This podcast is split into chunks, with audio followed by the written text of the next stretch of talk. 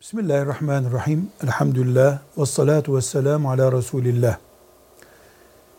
Erkek ve kadın Allah'ın şeriatına göre nikahlandıklarında ya erkek boşar ve nikah biter ya da kadın erkeğe kendisini boşaması karşılığında teklifte bulunur, erkek de kabul eder, biter ya da muteber bir mahkeme o nikahı belli sakıncalardan dolayı bozar, fesheder. Bunun dışında nikah ancak imani bir gerekçeyle düşebilir. Maazallah erkek mesela kafir olur, iman otomatik düşer.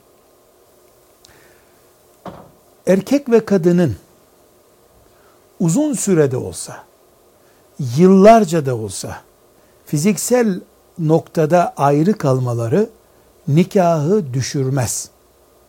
Açık rakamlarla konuşacak olursak, evlendikten ve bir araya geldikten, hatta çocukları olduktan sonra veya daha önce nikahtan herhangi bir zamandan sonra 10 sene erkek ve kadın bir araya gelmeseler, erkek bir ülkede, kadın başka bir ülkede yaşasa, 10 yıl bile sürse bu, 20 yıl bile sürse 30 yıl bile sürse nikah düşmez. Nikahı düşüren erkeğin iradesi veya muteber bir mahkemenin nikahı iptal etmesidir. Ayrı kalmak zorunlu nedenlerle veya keyfi nedenlerle nikahı düşürmez. Mesela bayan küsüyor. Babasının evine gidiyor. Üç ay orada kalıyor. Beş ay orada kalıyor. Sonra da siniri geçiyor. Tamam barışalım, anlaşalım diyor. Geri geliyor. Bir sakınca var mı bunda? Bu arada erkek nikahı düşürecek yani talak gerçekleştirecek bir söz sarf etmediyse avukata dilekçe verip benim evime gelmeyen kadını boşuyorum diye bir dilekçeye imza atmadıysa bir sıkıntı yoktur. Geri gelebilir.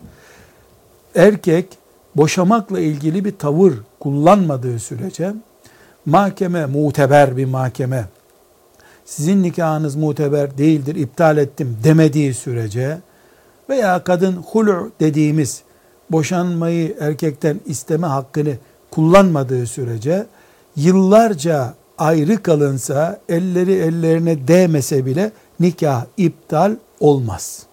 Bu doğru bir şey midir? Elbette doğru bir şey değildir. Nikahın düşmesi başka bir şey, kaliteli bir nikahı sürdürmek başka bir şey.